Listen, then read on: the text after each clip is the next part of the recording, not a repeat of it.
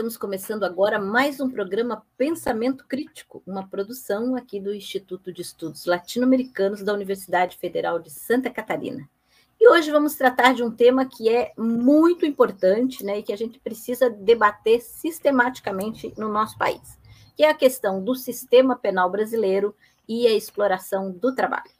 É, Para fazer esse debate, nós estamos hoje aqui com a nossa companheira do IELA, a professora Beatriz Paiva, e também com o querido companheiro Jackson Leal, que é professor da UNESCO, que é a Universidade do Extremo Sul Catarinense. E o Jackson, que inclusive já há muito tempo acompanha essa temática e acabou de lançar um livro justamente sobre esse tema, é o sistema penal e a dependência, né? A dependência, o sistema penal, a questão do trabalho. Então, vai ser um debate bem bacana é, no programa de hoje. Então, Jackson, queria começar contigo, né, falando um pouco sobre isso, né? Como é que tu observas, tu que és um, um estudioso dessa temática, observas hoje o sistema penal brasileiro?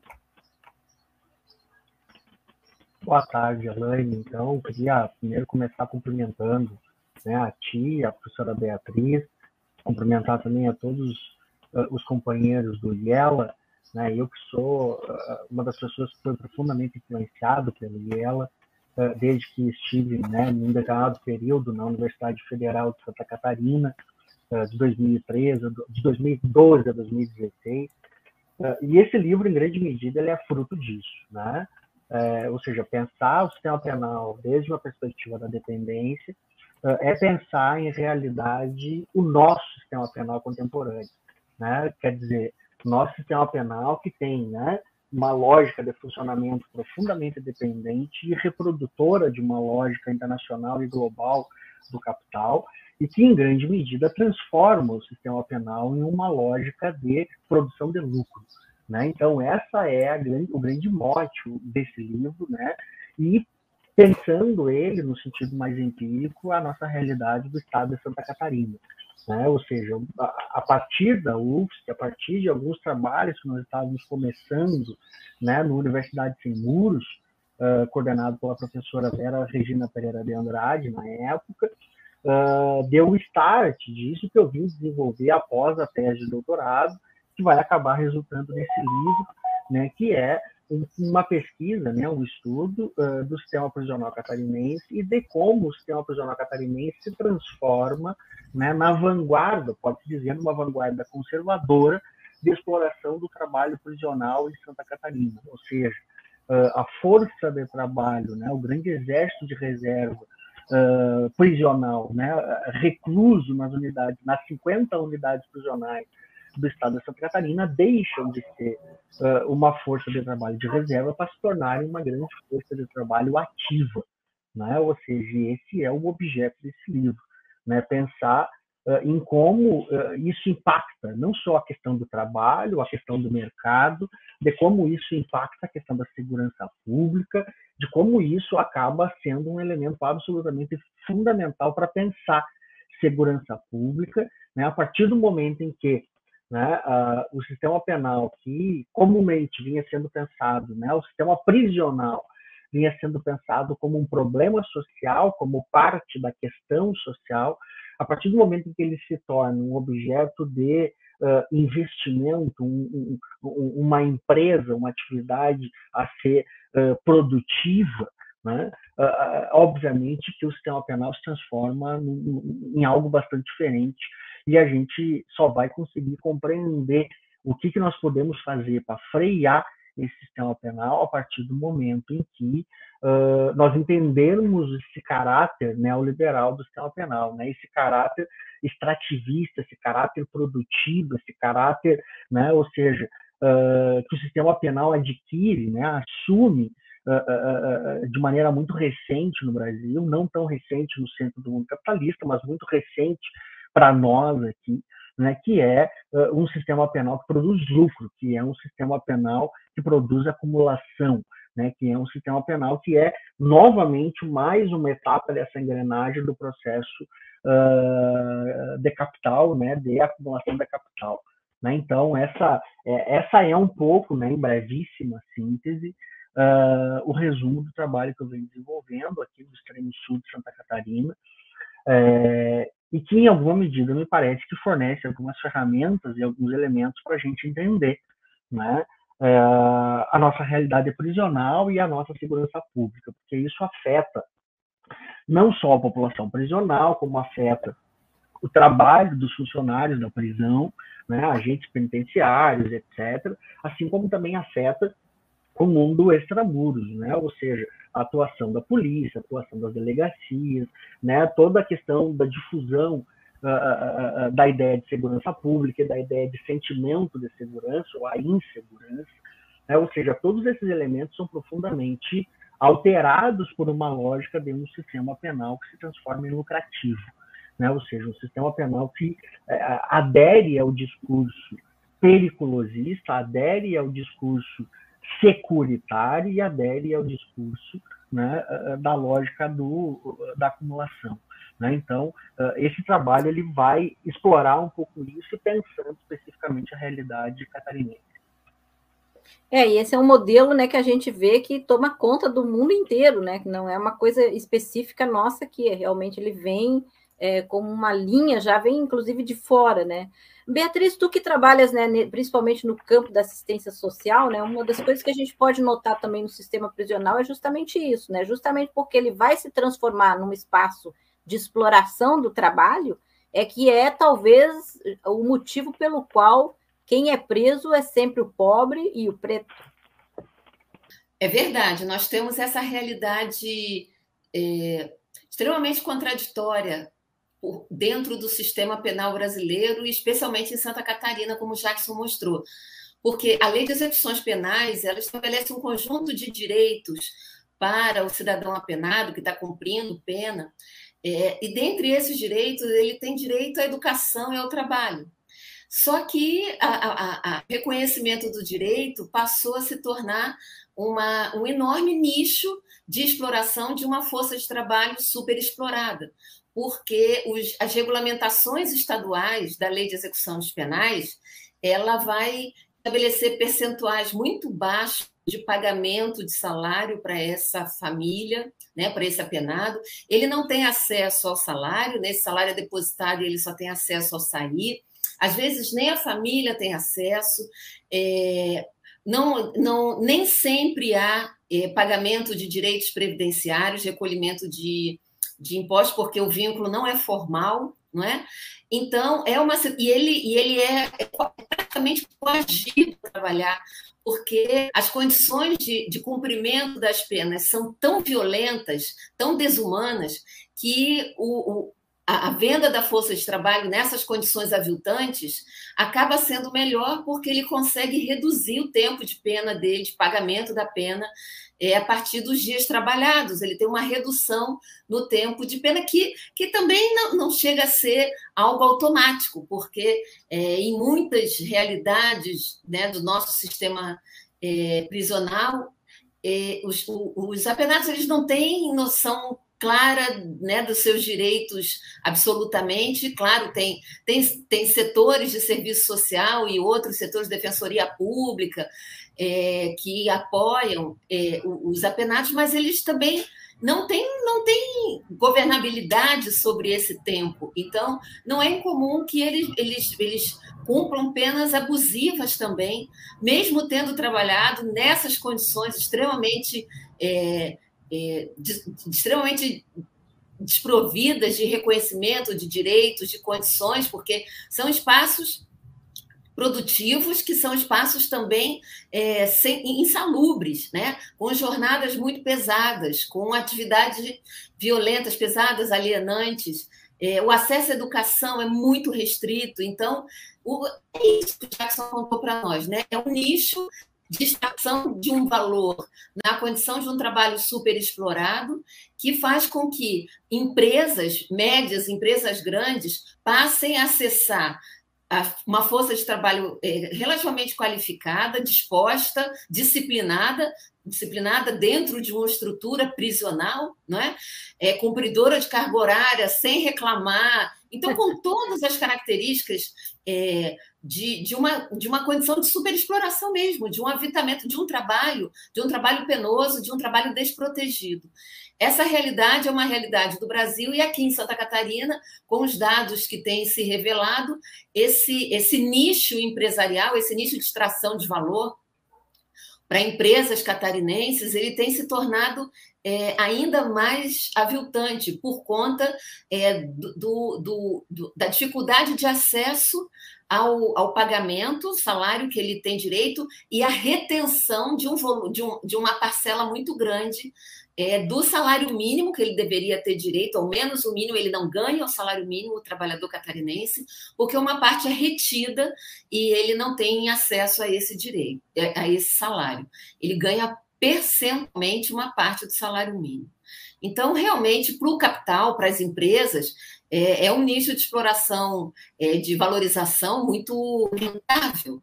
E para os apenados é, é, é mais uma demonstração de uma pena do sofrimento dos corpos, né, do sofrimento social dele e da família, num processo que muitas vezes a juventude né, encarcerada ela, ela já, já, já, está penalizada por demais, né, por penas excessivas e tudo mais.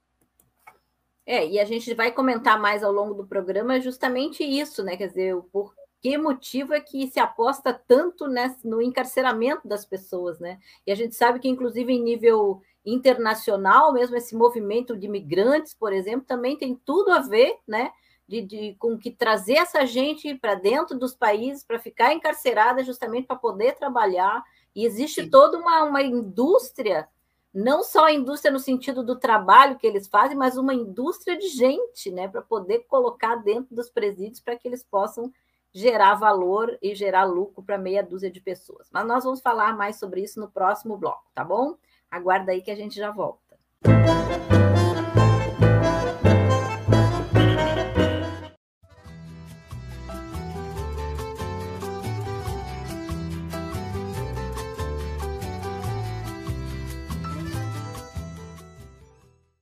José Julián Martí Pérez, nascido em Havana em 1853, foi poeta, jornalista, filósofo e político. Em 1892, criou o Partido Revolucionário Cubano e planejou a guerra necessária contra a Espanha em 1895. Conhecido como El Apóstol, Martí foi um dos pensadores de maior influência no país. As suas ideias transcenderam as fronteiras cubanas e se espalharam por toda a América Latina, inspirando muitas lutas de libertação no século XX. Influenciado por Rafael Maria de Mendive, Martí participa da política cubana escrevendo manifestos. A partir de 1869, começa a publicar uma série de materiais jornalísticos de cunho separatista, sendo acusado de traição pelo Estado cubano. É condenado a seis anos de prisão, mas após a ação da família é deportado para a Espanha, onde publica El Presídio Político em Cuba, sua primeira denúncia de grande relevância que mostrava a crueldade com que os presos eram tratados nas prisões influencia e participa da revolução contra a Espanha e morre no seu primeiro combate, nas cercanias de Dos Rios, em 1895. Seu corpo é esquartejado e exposto, mas em vez de gerar medo, ele inspira mais luta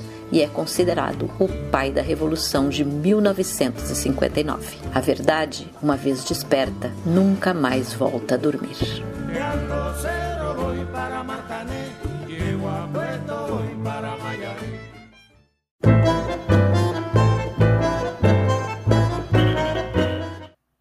Seguimos então com o nosso programa Pensamento Crítico e hoje falando sobre a questão do sistema penal né, e de todo o sistema de exploração que está por trás disso.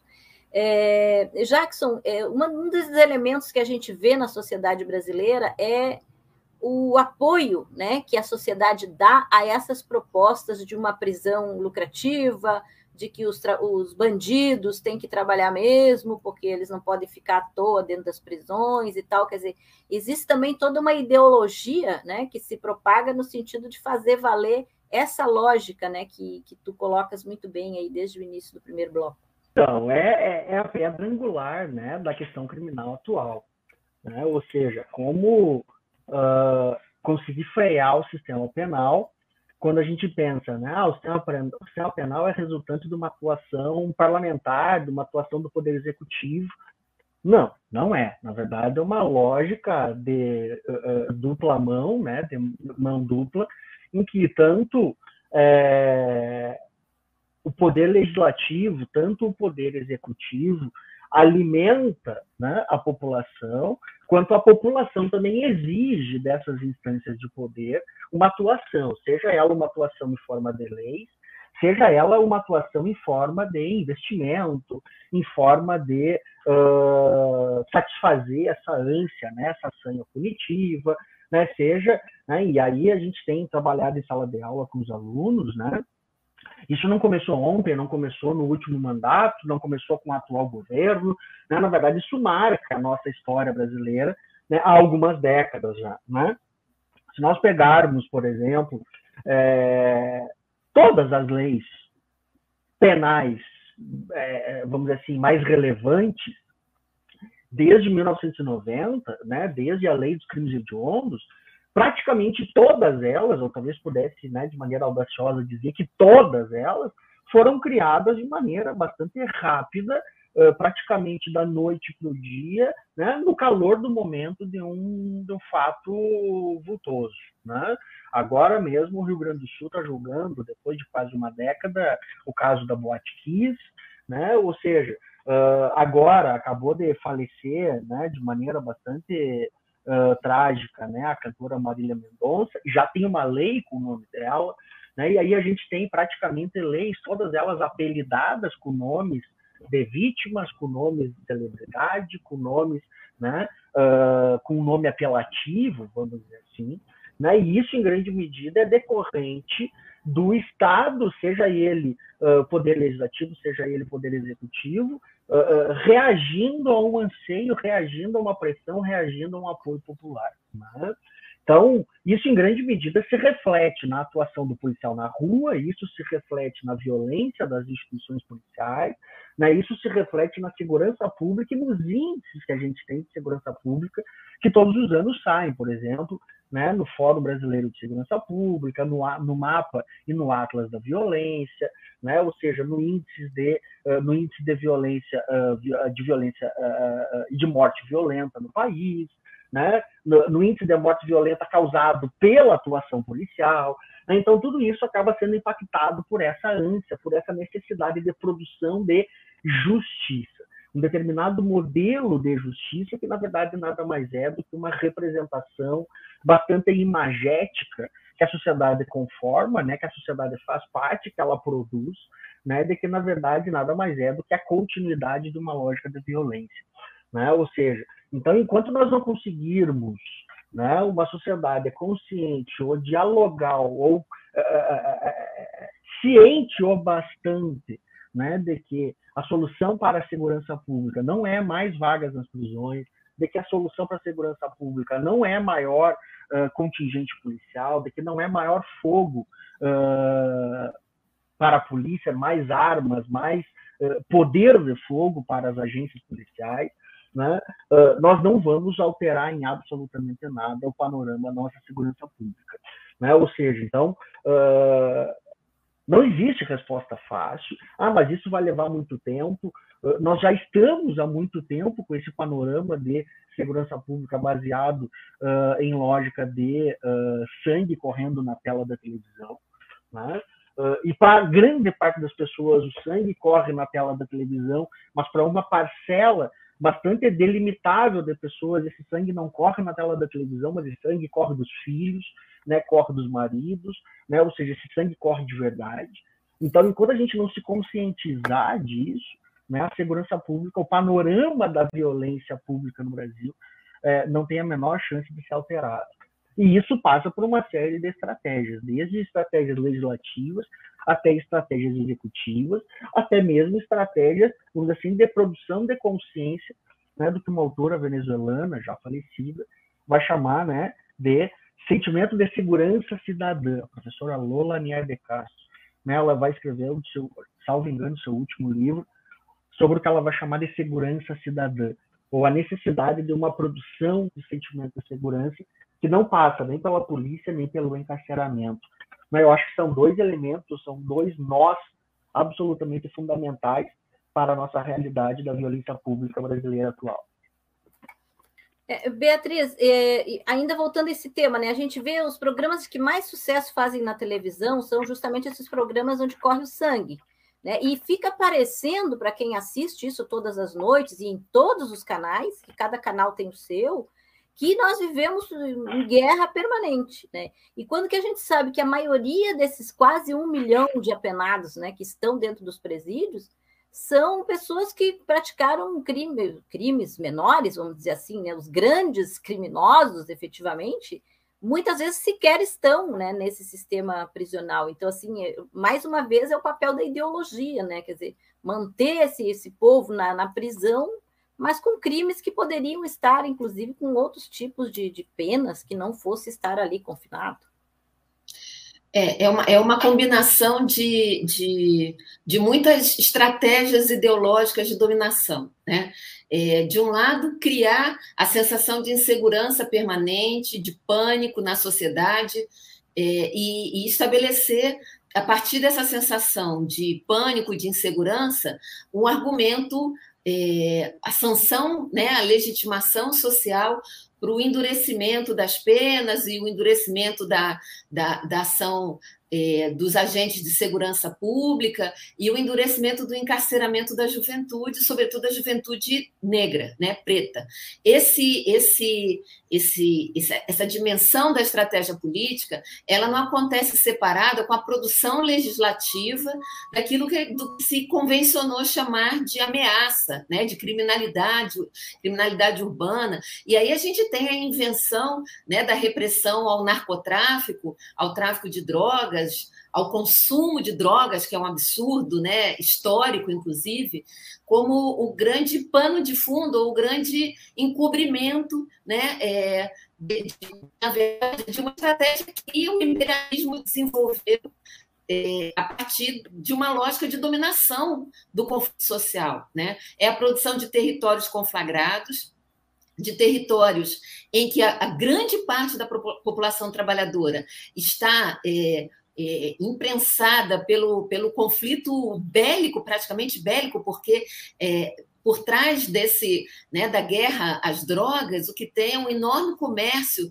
de armamento que conta com a corrupção e com a venda ilegal de muitas forças armadas de muitos países, é, a, a, compra e o acesso à munição também envolvendo os agentes de segurança oficial.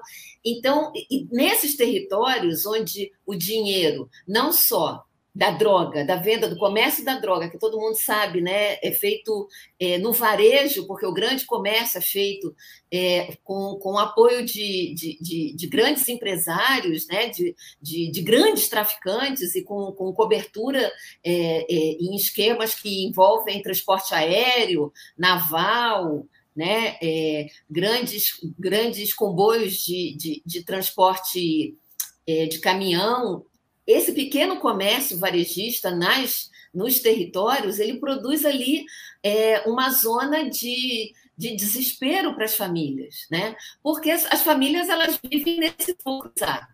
No, na violência policial que acontece frequentemente nesses territórios, em busca ou de justiciamento, ou de, de, de, apreensão de um volume grande de drogas que chegou, ou de, ou de participação nos negócios, enfim, a polícia entra de uma maneira extremamente violenta nesse território. E o, o próprio, o próprio tráfico, ele não é feito de, de, de trabalhadores é, humanizados, ele é um processo em si de desumanização desses segmentos populares. Então, também são jovens violentos, também são jovens brutalizados pela violência. E a população que está nesse meio, ela é a população mais facilmente atingida por essa mídia, por esses programas, por esse alarmismo. Né? Então, ela também vive uma situação em que ela se sente extremamente violentada e também buscando esse justiciamento a qualquer preço, essa lógica, né, uma lógica completamente autoritária, violenta, fascista de justiciamento que está também, é, que é parte também dessa estratégia de dominação. É, então, o, o, o, espaço da produção de uma ideologia violenta que, que, que transforma é, a juventude preta, os, os jovens é, empobrecidos, a classe trabalhadora é, em, em, grandes ameaças sociais, esse, é, esse discurso tem, não só um apelo à construção midiático, ideológica, mas ele tem um amplo respaldo no Código Penal porque a legislação penal brasileira é uma legislação abertamente voltada para a contenção do conflito social, para a proteção da propriedade privada e para a proteção do capital e da burguesia. Então, é um elemento de dominação política ideológica que tem no aparato penal, judicial e de segurança uma estrutura extremamente poderosa. É, e a gente vê os paradoxos, os paradoxos, né? Porque se a gente também vê nesses programas de televisão o tanto de gente nas ruas pedindo justiça, ou seja, esses criminosos que mataram, que, que atropelaram, que traficaram, etc., onde eles estão? Eles não estão na cadeia, né? Que as pessoas estão pedindo justamente justiça para que eles, enfim, tenham uma, uma pena e eles não estão na cadeia. Quem está na cadeia é outro tipo de gente, né? Mas nós vamos falar sobre isso no próximo bloco, tá bom? Segura aí.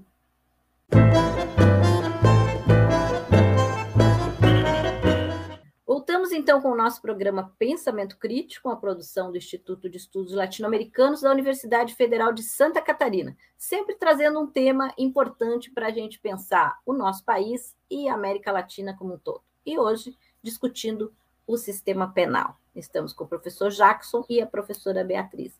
A gente falava no, no, no bloco é, passado né, sobre essa questão de, da população apoiar esse tipo de coisa, tanto a, a pena de prisão, né, quer dizer, essa pena toda também de penas alternativas, de outras penas, é uma coisa que também tem difícil entrada né, na maioria da população. A prisão parece ser sempre é, a primeira opção né, que a gente vê. E além disso, né, Jackson, a gente vê também todo um comércio, uma indústria é, por fora, né? Ou seja, aquela empresa que vende cama, que vende colchão, que vende comida, que faz parte desse processo de privatização dos, dos, é, dos, dos presídios.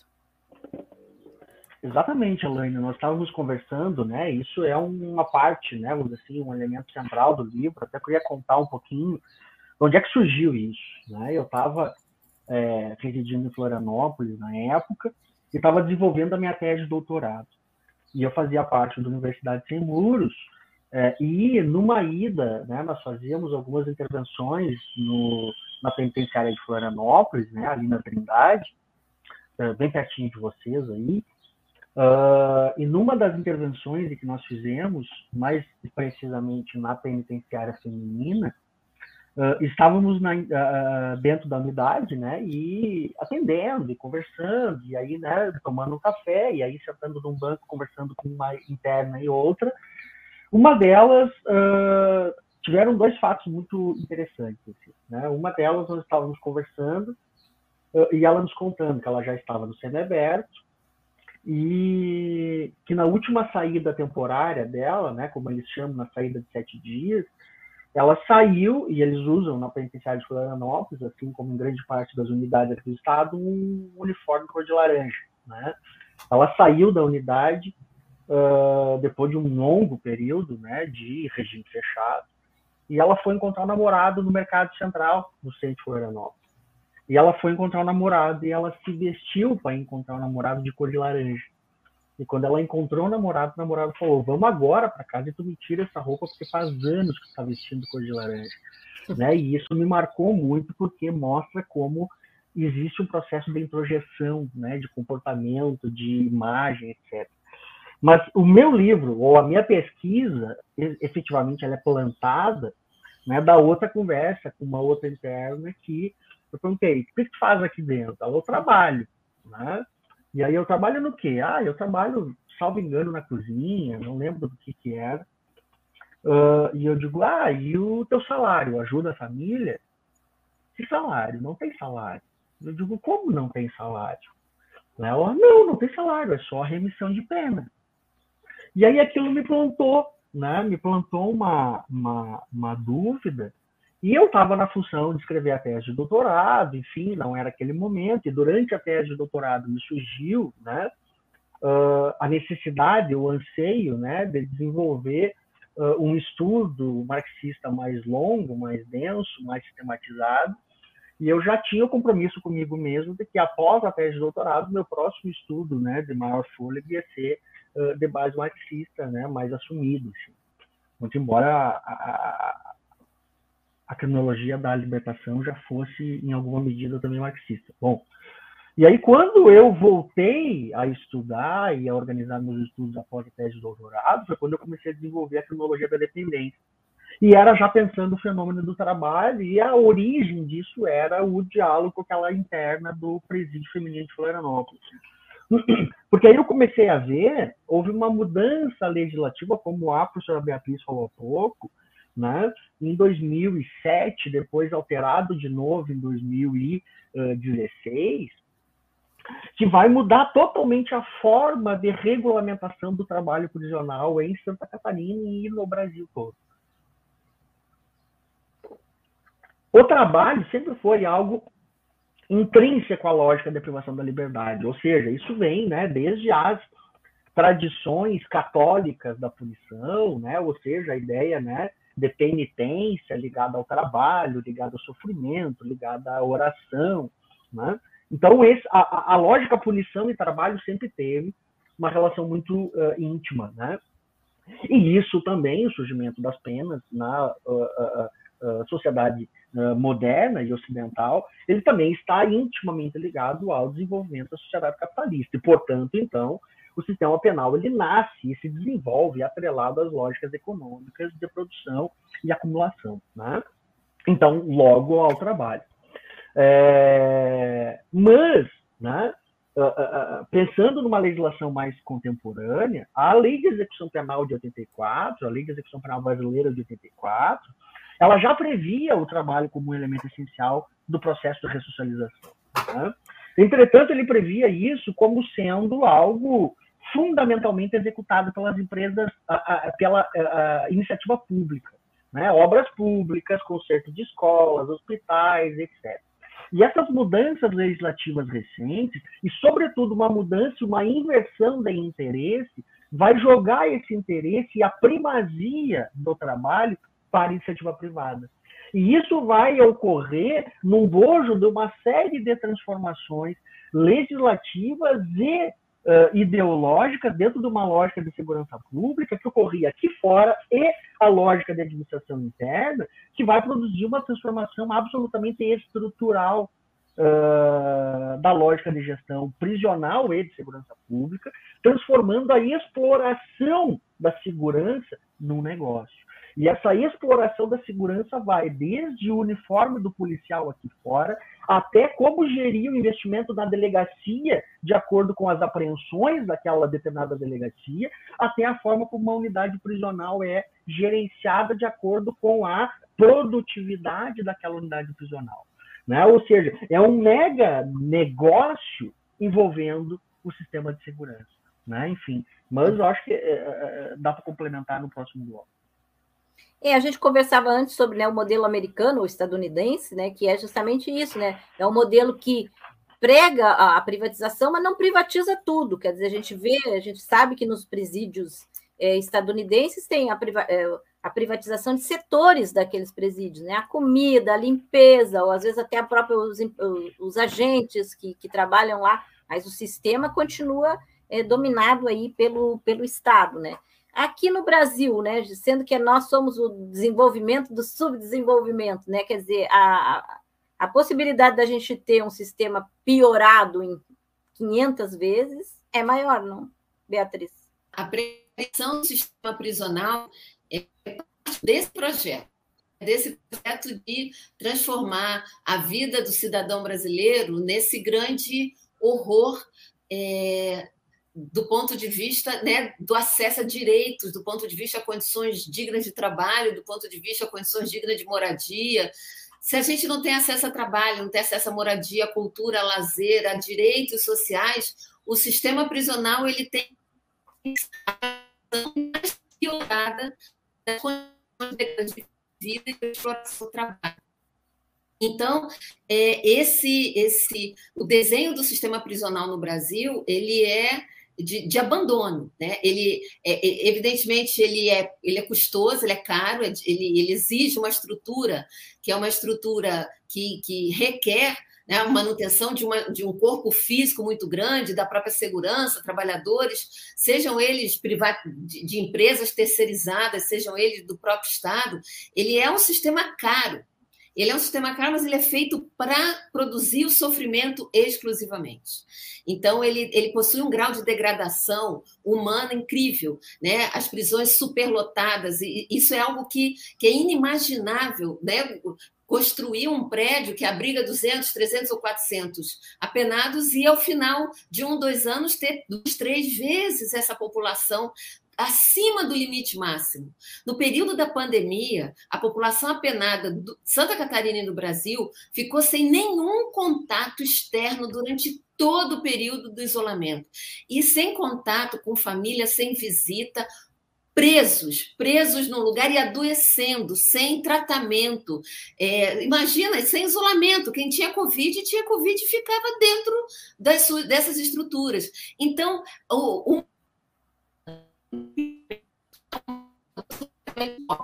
algo que a modernidade diz que aboliu, mas certamente não aboliu. E o contraponto é exatamente é, produzir na, na, nossa subjetividade que a gente tem que andar na linha, tem que fazer o máximo, tem que trabalhar direitinho, não pode se insubordinar, não pode sequer se organizar politicamente, fazer o protesto social, porque também tornou-se objeto da criminalização e da perseguição política.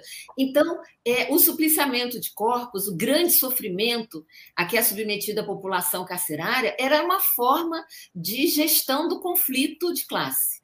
Ela é uma forma de imposição dos interesses da burguesia sobre o conjunto da sociedade, sobretudo os interesses e direitos da classe trabalhadora. Ela é uma maneira de, de estabelecer um apaziguamento do conflito social, um, um amortecimento né, da indignação, um amortecimento da nossa capacidade de luta, porque a, a necessidade de manter a sobrevivência dentro dos patamares que a gente conhece de superexploração, né? manter a sobrevivência de alguma maneira, protegendo os filhos e se protegendo da criminalidade, é algo que, que faz com que as famílias elas não tenham sequer tempo para pensar e, e, e desencadear outras formas de luta e de vida coletiva, porque as necessidades e da violência do sistema penal de segurança pública no Brasil faz com que todos estejamos sobressaltados e absolutamente é, encapsulados na possibilidade de, de, libertação, de alguma libertação. Então, é uma maneira de conter o conflito social, é uma maneira de desarmar ideologicamente, subjetivamente, politicamente e eticamente a classe trabalhadora no Brasil e na América Latina, porque desde o México até a Argentina a gente vê poucas variações com relação a esse modelo. É, e podemos incluir aí os Estados Unidos, o Canadá Sim. e a Europa inteira e todo Certamente mundo, também um modelo que está baseado num tipo de apartheid social, né? Exatamente. Ele é baseado num racismo profundo, então é, é de fato uma arma política poderosa. Exatamente. E é, e é importante que a gente faça esse debate para poder fazer o contraponto a essa lógica né, que a grande mídia corporativa tenta impor na cabeça das pessoas e mesmo as redes sociais e os grupos familiares e tal. Né? Mas é isso, vamos encerrando esse bloco aqui, já voltamos. Segura aí.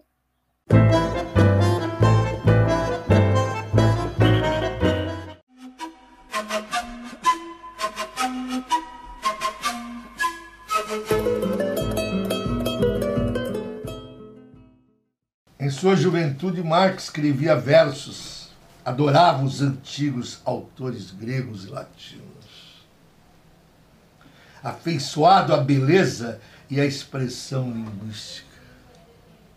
Eis a tese de Ludovico. Marx sentiu necessidade de um estilo literário para melhor expressar os conceitos sobre a realidade social e econômica. Ludovico Silva é um autor que me chegou graças a um presente do meu amigo Nildorix, que me ofertou o livro chamado A Filosofia da Ociosidade. A partir desse presente eu fiquei alucinado, comecei a escrever, a, a ler o Ludovico, comecei inclusive a aprender a falar espanhol para tentar falar com o Ludovico.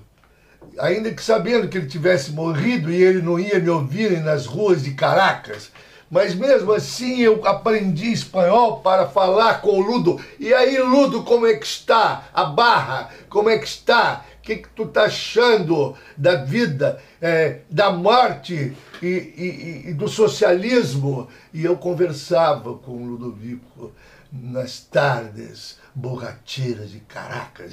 Eu fiquei louco pela obra do Ludovico, pela oralidade de seu estilo, porque é um espanhol magnífico. A juventude tem que ler o Ludovico porque ele escrevia bem e tinha consistência, ele tinha profundidade. Esse conceito de mais-valia ideológica, um amigo meu falou que era eh, para ser o último, o último, o último, o último, o último, o último capítulo do capital. E meu amigo tem razão, porque aqui está o conceito que faltava na obra do Marx, que é o conceito de mais-valia ideológica que justifica os interesses materiais da classe dominante.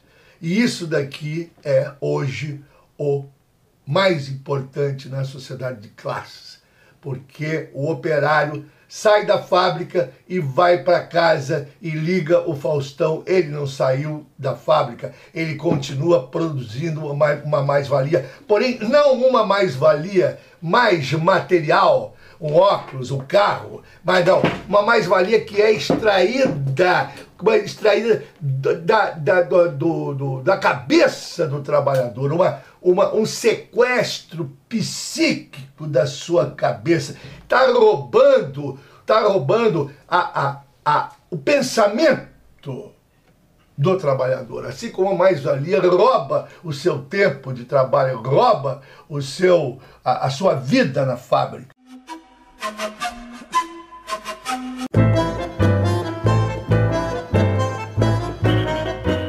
Voltamos então com o nosso programa Pensamento Crítico, uma produção do Instituto de Estudos Latino-Americanos, e hoje falando sobre o sistema penal.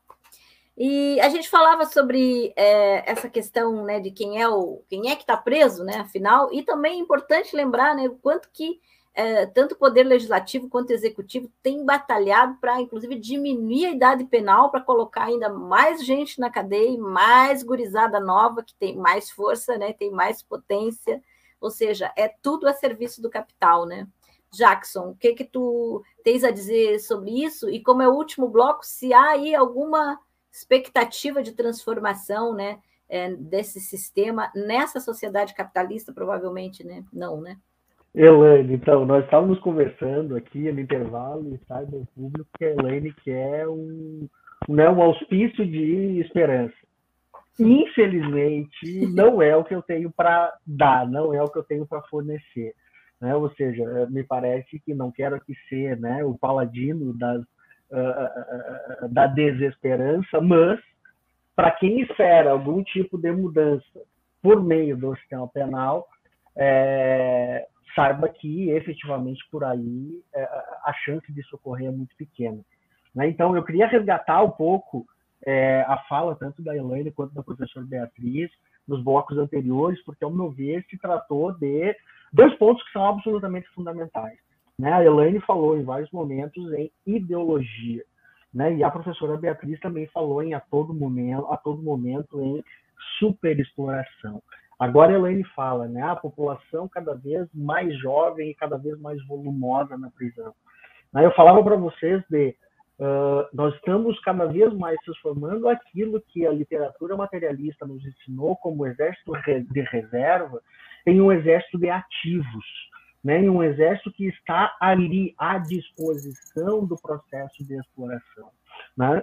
E para isso é preciso movimentar, é preciso fomentar uma série de elementos de duas ordens. Primeiro, ideológicos, ideológicos de que a prisão é a solução. Se você pegar né, a, a, a principiologia do direito penal moderno, a principiologia punitiva ocidental, o direito penal deveria ser a última ferramenta, a última raça, né, a última racionalidade, a última coisa a ser feita. Né?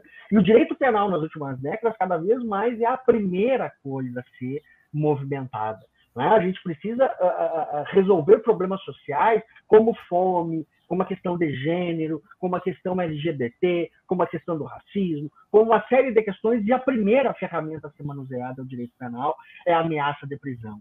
Né? E isso nada mais é do que um grande fenômeno ideológico. Né, que uh, há muito na cronologia já se falava, né, em ideologia da defesa social, de que o direito penal é a ferramenta apta a proteger as pessoas quando na verdade a gente sabe que não é, e a gente pode dizer ideológico, porque na verdade isso na verdade é o que o professor argentino Zaffaroni chamaria né, de uh, o pensamento mágico. É nós tomar o certo por errado. Né? Ou seja, a violência policial produz vítimas e nós desejamos e pedimos cada vez mais violência policial.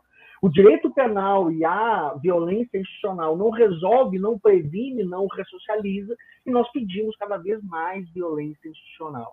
Né? Ou seja, isso seria a ideia de um pensamento mágico, e isso nada mais é do que a operacionalização ideológica da transformação exatamente desse exército ativo de mão de obra. E ele precisa ser cada vez mais jovem, ele precisa ser jovem. Né? Se nós tivéssemos um exército de velhos, moribundos, idosos, presos, isso não serviria para nada para a lógica da acumulação. Agora, como nós temos um exército de pessoas jovens, saudáveis, uh, minimamente qualificadas, ou com alguma qualificação, ou passíveis de qualificação, isso tem valor econômico. Né? Isso é passível de produção de valor. Isso entra exatamente no que a professora Beatriz falava de, é exatamente o óculos da produção da superexploração. Né? A prisão hoje nada mais é, ou a, as campanhas pró-prisão, as campanhas uh, ideológicas pró-violência institucional e policial e prisional, nada mais são né, do que uma lógica de fomentar ideologicamente a lógica, a dinâmica da superexploração como forma de solução dos problemas sociais. Né? Uh, e aí eu tenho trabalhado, e aí talvez de maneira excessivamente audaciosa ou até presunçosa, com o que eu chamei de subsunção virtual do trabalho capital. Né? O que eu quis dizer no livro novo, né, como subsunção virtual do trabalho capital? O atual estágio do neoliberalismo, e sobretudo o atual estágio das forças produtivas, e inserido dentro desse contexto o atual estágio de desenvolvimento das instituições de violência, das instituições de controle social, eles funcionam em uma engrenagem de tal forma com o sistema econômico que não só eles inviabilizam uma mudança social, como eles próprios se tornam em um fomento de tornar o indivíduo eternamente refém de uma lógica miserável. Né? Ou seja, o indivíduo é preso Uh, em decorrência da fome, o indivíduo é preso roubando, furtando, tentando furtar um pedaço de carne de segunda, um saco de osso, como a gente tem visto. Ele é preso, ele pega ali quatro, oito anos de reclusão. Durante o período da reclusão, ele é mão de obra. Ele sai da reclusão, ele é desempregado. desempregado. E isso tudo ocorre exatamente no momento em que aqui fora se estava conjecturando e arquitetando a reforma da a reforma trabalhista. Né? Ou seja, isso remonta ao final do século XIX, início do século XX, né? quando o Rush e o Kushihara vão dizer a prisão serve como princípio da menor elegibilidade. A prisão tem que ocupar o pior lugar dentro da pior sociedade. Ou seja, se tu não quer trabalhar, tem um lugar pior que esse, a prisão. E a prisão tem cada vez mais ocupado essa posição.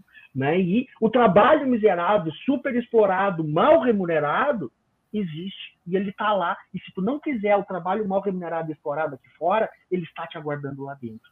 Né? Ou seja, então ele acaba servindo. Uh, e essa engrenagem, ah, beleza, eu vou trabalhar lá e eu vou me qualificar e o mercado de trabalho vai estar de braços abertos para mim. Não. Você está exatamente entrando né, no moinho de moer gente chamado sistema provisional, e esse moinho cumpre exatamente a função de substituição virtual do trabalho ao capital. Você está eternamente absorvido, absorto nessa lógica de exploração precária e miserável. produção de miserabilidade, produção de uh, subhumanidade, né? Uh, que é um pouco que eu tenho, e a conclusão efetivamente que eu tenho chegado com uh, o estudo dos últimos anos, pensando o sistema prisional dentro de uma lógica neoliberal de exploração do trabalho e do capital. É, e se a gente pensar na história, né, Jackson e Beatriz, a gente vai ver o quanto que, é, no começo do, do, capitalismo, principalmente, né, o quanto que quem ia para a prisão era justamente aqueles que estavam sem emprego, né, perdidos na cidade, então eles iam para a prisão como vagabundagem, então é um processo que realmente faz essa roda girar, né.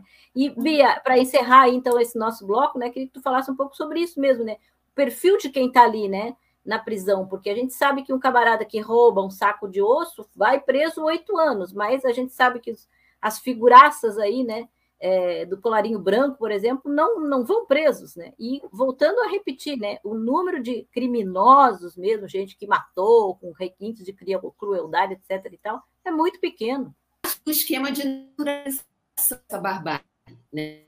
Normalização desse estado de violência que a gente vive e que certamente é, já consideram que rico não vai para a prisão, a justiça é que solta, porque aí tem uma explicação também é, construída do ponto de vista é, né, ideológico da mídia, que é o poder judiciário é permissivo para os ricos e acaba que o sistema prisional, o sistema de segurança, ele protege a população dos criminosos pobres, mas são criminosos.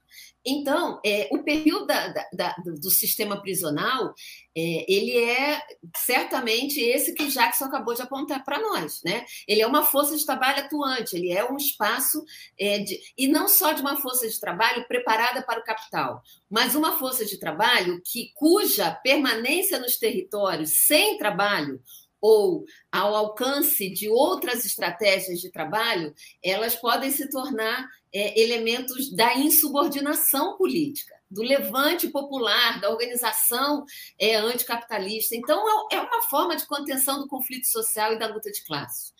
Essa juventude, é, ela, ela certamente ela está é, o perfil que a gente tem hoje, além de uma juventude preta, a gente tem as mulheres crescendo, a participação delas no sistema penal, dentro de uma lógica extremamente bárbara, porque, é, fora o fato de que elas são levadas a exercer atividade, sobretudo vinculada ao, ao narcotráfico, ao tráfico de droga, que acaba sendo é, um compromisso familiar.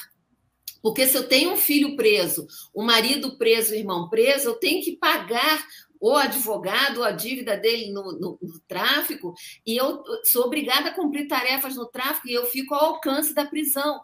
Então, cria-se uma lógica é, de, de, de que, uma vez um, um membro da família preso, toda a família ela entra no circuito é, de dever à proteção, de dever ao tráfico, de dever à, à polícia, de dever e de ou de bancar o advogado para poder tirar esse, esse filho, esse marido, esse irmão é, da cadeia. Então, é, é, é cria-se um negócio é, totalmente legal, paralelo, dentro do sistema prisional, que mantém fora do sistema prisional comunidades inteiras aprisionadas junto, né? famílias inteiras aprisionadas junto.